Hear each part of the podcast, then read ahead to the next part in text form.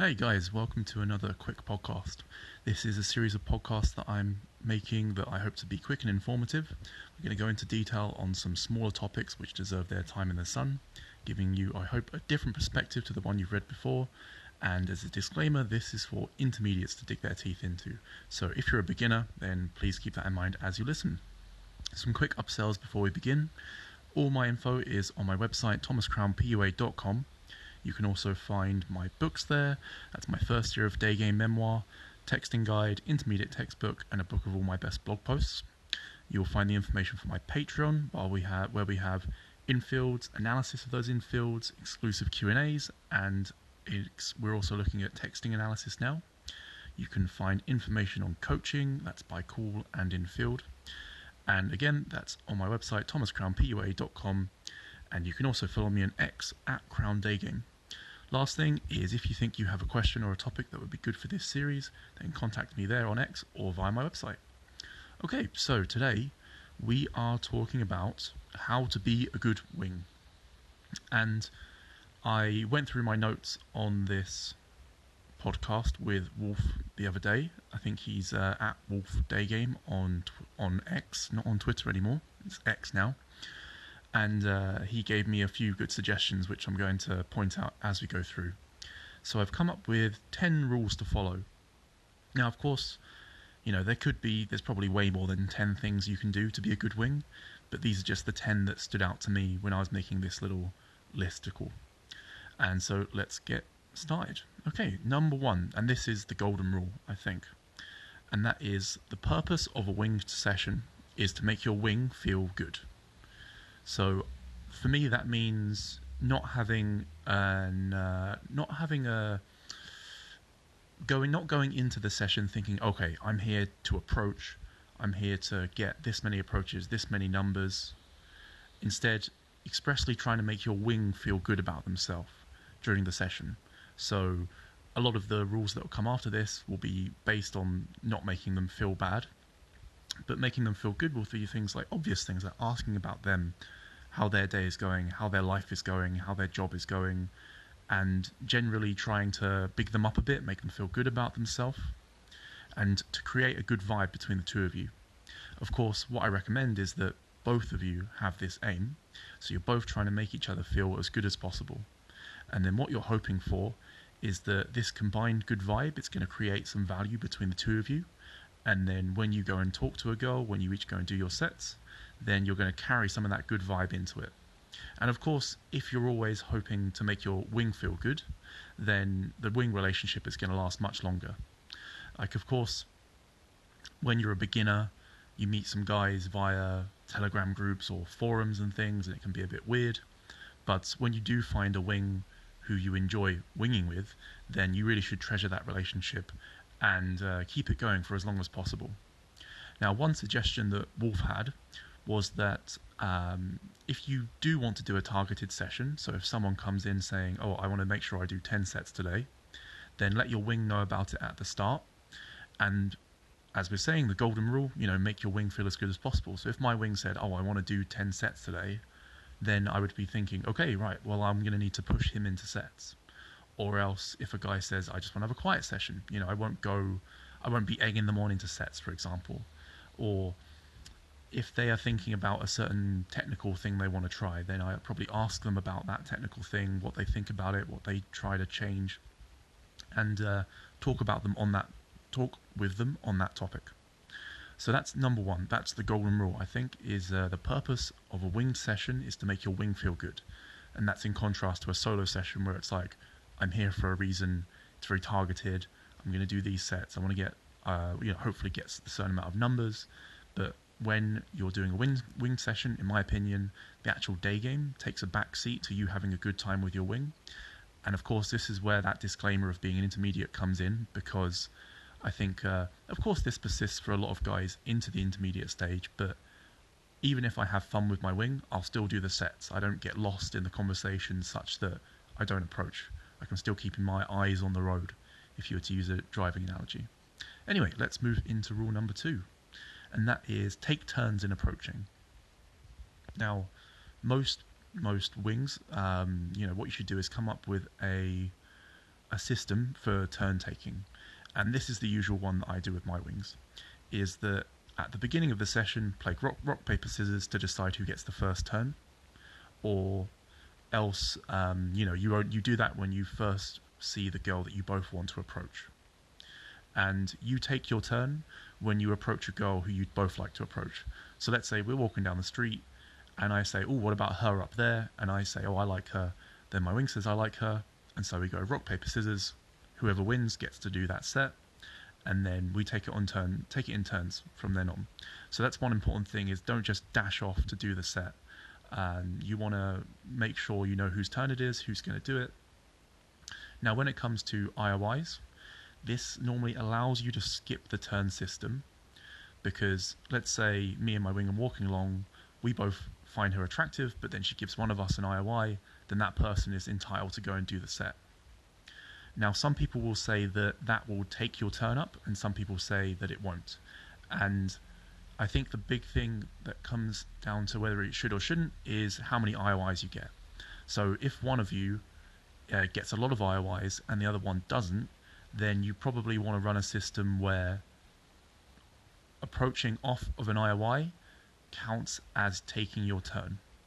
Because otherwise, what you could have is, let's say I get a lot of IOIs and my wing doesn't, then I'll be approaching off of IOIs, and then also when it's my turn, I'll be getting the sets that we both like, and that will create an imbalance where I might have done five sets and he might have only done one, for example. So, really, you actually want to be winging with someone who uh, gets a similar number of IOIs as you, um, or else as well, just to wing with a guy who has quite different tastes. Like my very first wing in day game, guy called Maz. We winged together for about a year once we uh, both started day game, and the great thing was we had nearly um, opposites in tastes, so we never really had an issue with turn taking. But you know, of course, if we ever wanted to do the same approach, if we ever wanted to do the same set, then we'd follow this system. Okay, rule number three: uh, don't wander off. So stay in line of sight of your wing set but of course don't go in the goal's line of sight. One thing that's really bad is like you finish your set and you look around and your wing's just not there anymore. So then you walk down the street and see if he's there, he's not there. You try to call him, he doesn't pick up because his phone's on silent or he's in set. And it becomes a bit of a like you're chasing each other around the streets, which isn't very good. Now, here was a suggestion from Wolf was that you also should never do a new set in the girl's line of sight. So, for example, let's say I go and approach a girl and uh, she's going to be looking one day, way down the street. Your wing shouldn't then go ahead and do an approach where she can see it happening, because of course that's going to raise some alarm bells. However, and Wolf put this forward, was that this does give you a valid reason to leave the line of sight of your wing. So you might see a girl you want to approach, and you actually let her go around the corner first before doing it, so that you don't have to do the set in the line of sight of the girl who your wing is approaching. I hope that part made sense. Okay, point number four don't stand too close to each other's sets. And really, you shouldn't be able to hear what the other guy is saying. Like, I've had a couple of circum uh, scenarios before where my wing has kind of sidled up near to the set, and the girl was quite, um, even though maybe she couldn't see him directly in her 180 degree sort of peripheral vision, but she would only need to head, turn her head slightly to see that he was there. And it's a bit strange from the girl's perspective, where you know you, she sees you walk along with your friend, and now the guy is kind of sidling up to the set. So if you really want to hear each other in set, buy some microphones or do a WhatsApp or a Telegram call, and um, put some headphones like ear, AirPods in or something, or put some headphones in like guys do, so you can hear their set or else send each other some recordings. But I would say don't stand too close to your to your wing sets. And number five, don't take too long with your own sets, especially especially if there's a big objection at the beginning of the set. So one thing that bugs me to hell when a guy comes, a wing comes back from like a 10 minute set, and I was like, oh, it was um, 10 minutes, that was quite long. And then he says, yeah, yeah, but in the first 20 seconds, she told me had a she had a boyfriend and then I spent the rest of the time just trying to get around it. So this kind of breaks the golden rule, which is that you should be looking after your wings vibe as much as possible. If you're in set and you get these objections, then you should really think to yourself, do I want to be standing here trying to get through the objection when my wing's going to have to stand there and wait for me? I'd recommend you actually find a wing who has a similar length of set as you. So for me, my sets I hope are normally about sort of five minutes max. Whereas if I'm winging with a guy, if he does 10 to 15 minute sets, I'm going to be standing there just bored, thinking this is way too long. But if I was a similar kind of guy who did 10 to minute, 15 minute sets, then I'd stand there thinking, okay, this is fine. Another suggestion from Wolf is, uh, of course, be considerate to each other, but we should all acknowledge that some sets require more time than others. So keep that in mind. Okay, number six. Don't brag about how you're doing that day and with dates and lays. And in general, just don't brag because you don't want to get into a position where one of you is talking really positively and it makes the other one reflect on something that's not going as well for him.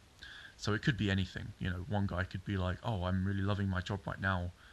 Um, you know, they're paying me so much money, and this is so good. We went to all these parties." And then the other guy is like, "Yeah, nothing's happening for me at work." Of course, you want to express positivity, but do just be careful with um, causing a state crash in your wing by this comparison between the two of you.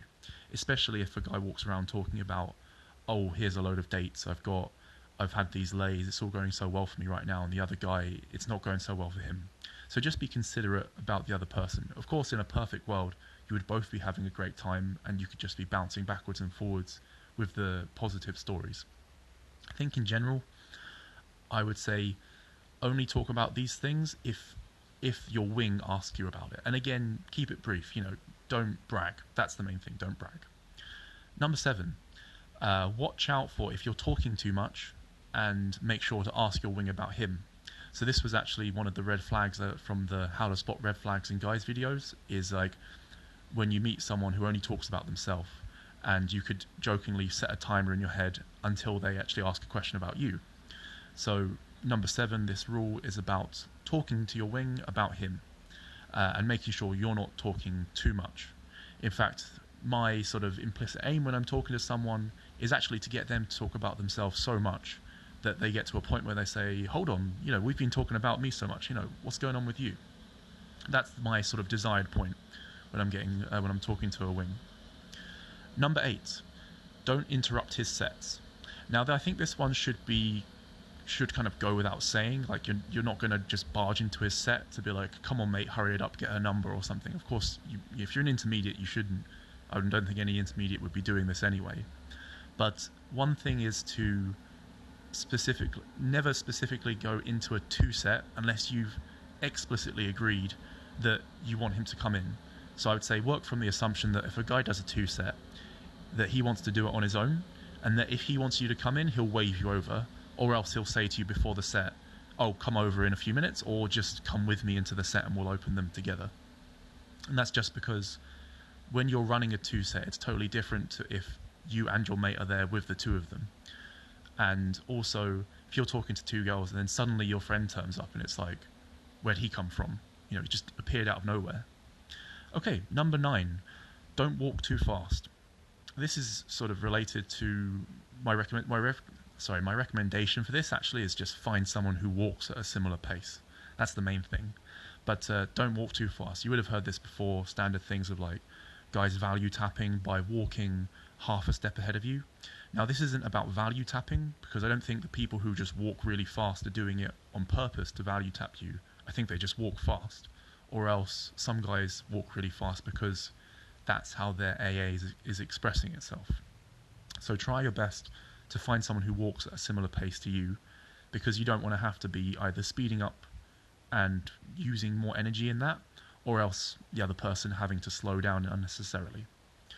And number 10, really simple one, just be on time. Uh, I keep on banging this drum of being punctual, but I really think it's important. You know, if you're going to meet your wing, look at number rule number one, the golden rule. You know, make sure your wing feels good. So you should even aim to get to the the meeting point five minutes early, just to make sure that you're there on time, so you're not making each other wait for each other. Okay, all right then. That's ten wing rules that you can follow. Uh, like I said, you know, there's probably a ton of other rules out there, but these are the 10 that really stick out to me. and I hope you enjoyed that podcast.